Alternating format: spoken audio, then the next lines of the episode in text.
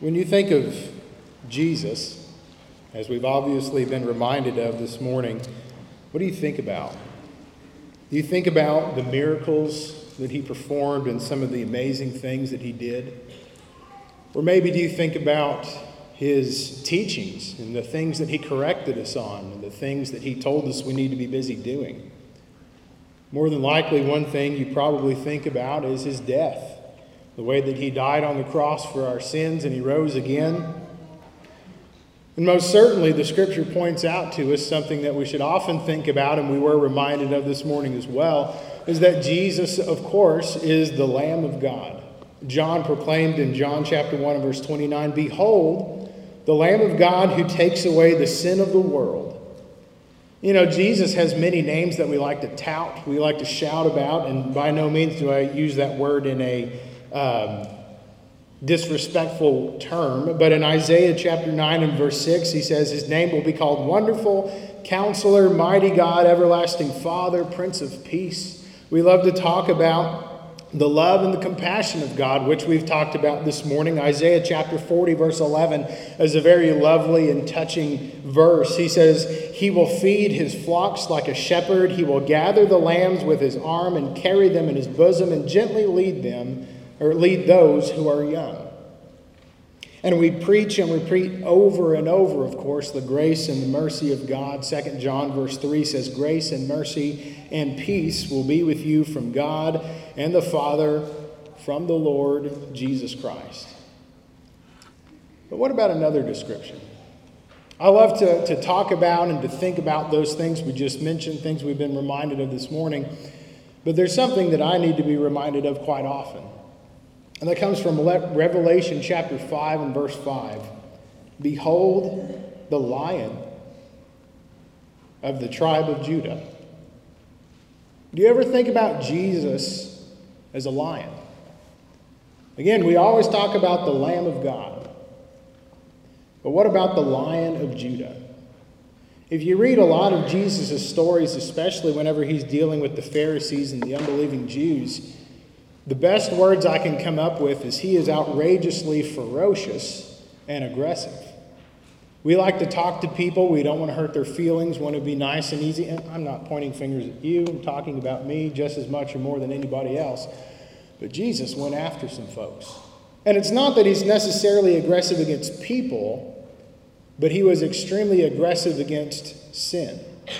He didn't dance around it, he didn't try to make you feel okay ish about it he went after it. Matthew chapter 10 and verse 34 to 37, listen to what Jesus says. Do not think that I came to bring peace on earth. I did not come to bring peace, but a sword. For I have come to set a man against his father, a daughter against her mother, a daughter in law against her mother in law, and a man's enemies will be those of his own household. He who loves father or mother more than me is not worthy of me, and he who loves son or daughter more than me is not worthy of me. My brother, my dad, and my mom are here. I better love them or I'm going to get in trouble. But do I love them more than the Lord? Again, look at the very first thing Jesus says I didn't come to bring peace, but I brought a sword. Now, a whole different study goes into what exactly that sword is and what he means by that, and we don't have time for that this morning. But remember that Jesus came to this world with a sword. Think about also what he talked about in Luke, or what happened in Luke chapter 4. This is a very neat story. It's extremely short, but very neat. Jesus stood up in the synagogue to teach like he often did. And unfortunately, there was this fella who was possessed by a demon who was causing a ruckus. He kept interrupting, kept bringing up things. And I don't know about you, I've been in some worship services where that's happened. And usually, what happens is a leader or two or six, depending on how many want to get up, will go up and quietly go back address the man and quietly escort him out of the building. That's not what Jesus did, not even close. First of all, from the way I gather it, and I could be wrong on this, I'll admit it, he keeps teaching, but then he gets tired of it, and he says, Be quiet and come out. Now, as you can tell, I'm not nearly as loud as the two fellows before me, and my dad can be louder than me. So I don't do a good job at probably matching Jesus' aggression and intensity in addressing this demon, this manifestation, if you will, of evil and sin. There's no, will you please quiet down? Or, hey, can you wait a minute? I've had to do that relatively recently. Hey, can you hold on just a minute and then we'll get to you? It's just instantly and right on top of it, the Lord jumps on a sinful situation. Not that the man was speaking out of turn necessarily, but it's because he was addressing this demon. No dancing around it. He's on top of him.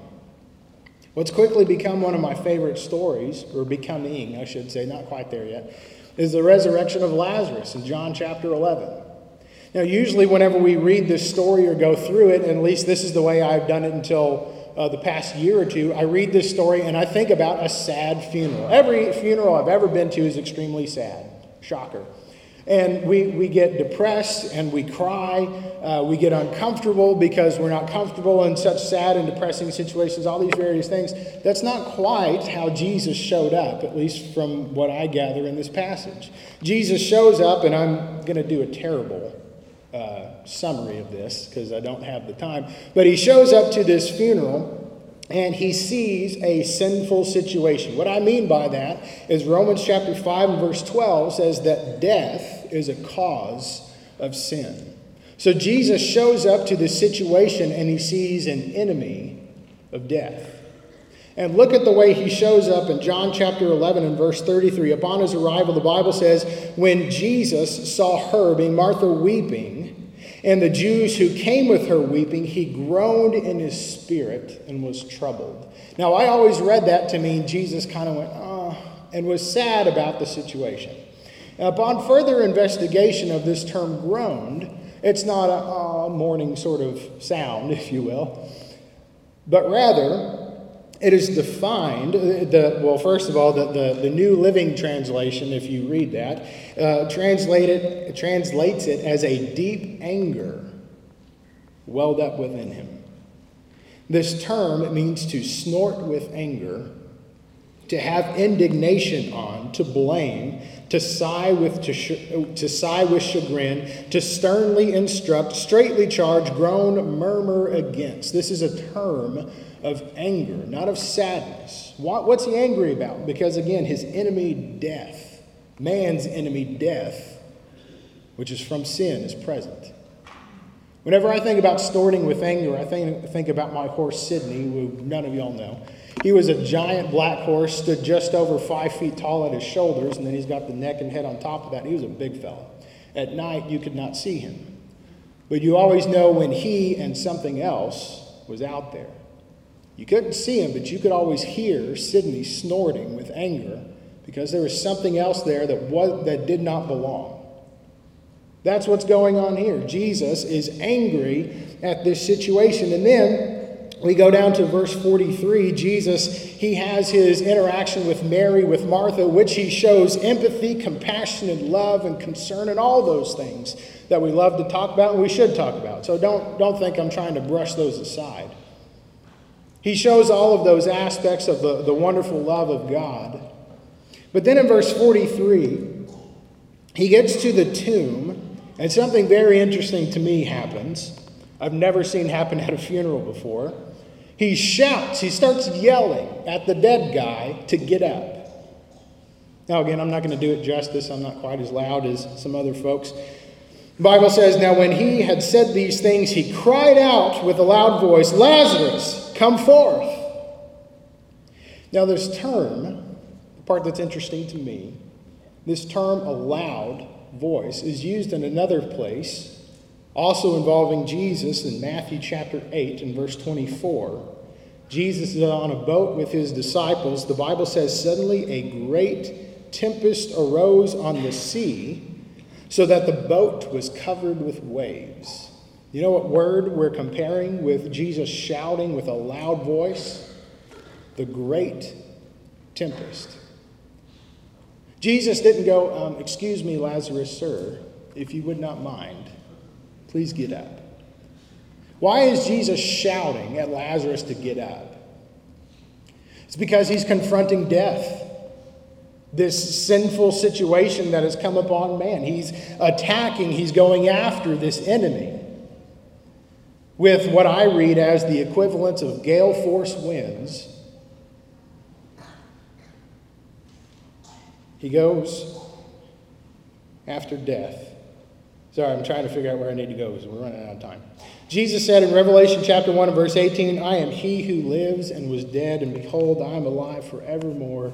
Amen. And I have the keys of Hades and of death. But there's one more situation. There's a lot of situations, but there is one more situation that we might think of as far as Jesus being extremely aggressive. That's found in John chapter 2. We'll fly through this example as well. In John chapter 2, Jesus goes to Jerusalem to observe the Passover, and he goes into the temple. What does he find? He finds cows, sheep, birds being sold, and then a bunch of people exchanging money. What does he do? He does something very interesting. Instead of going and finding the priest quietly and saying, Excuse me, sir, what's happening?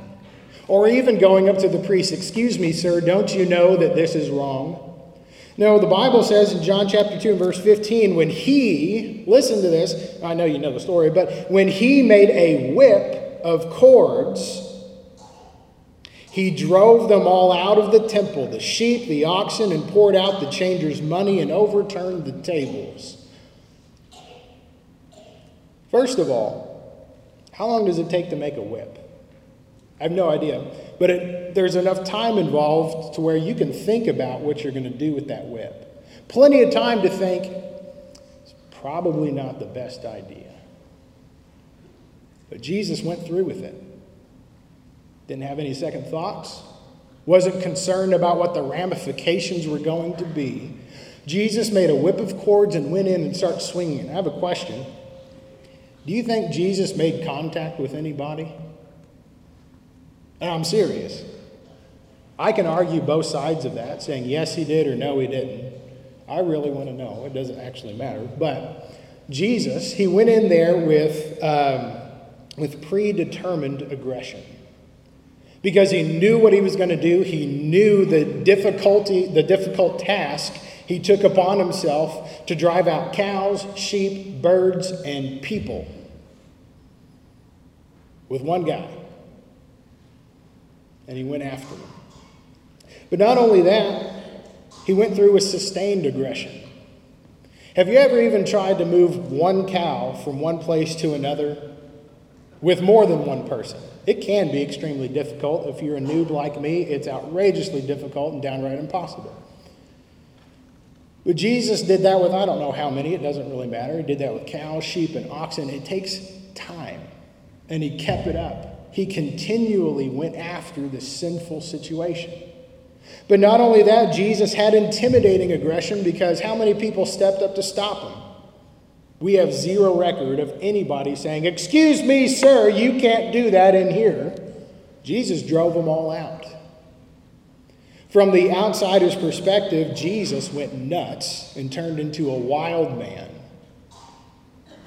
But it's all because of what David wrote and the disciples remembered in John chapter 2 and verse 17 Zeal for your house has eaten me up. Jesus was extremely aggressive and ferocious with sin. Do not ever forget that. And that's why we need to be busy preaching and going out into the fields because of how serious the Lord takes sin. Very quickly, this is what Jesus said in John chapter 2 and verse 16 Repent, or else I will come to you quickly not slowly with a warning. I will come to you quickly and fight against you with the sword of my mouth. And I want to leave you with this description of Jesus very quickly in Revelation chapter 19, verses 11 through 16. The Bible says, Now I saw heaven opened, and behold, a white horse, which was an instrument of war, by the way. And he who sat on him was called faithful and true. In righteousness he judges and makes war. His eyes were like a flame of fire, and on his head were many crowns. He had a name written that no one knew except himself. He was clothed with a robe dipped in blood, and his name is called the Word of God. And the armies in, in heaven, clothed in fine linen, white and clean, followed him on white horses. Now out of his mouth goes a sharp sword, that with it he should strike the nations, and he himself, um, excuse me, he himself will rule, rule with a rod of iron. He himself treads the winepress of fierceness with the wrath of the Almighty God. And he has on his robe and on his thigh a name written Lord of Lords and King of Kings.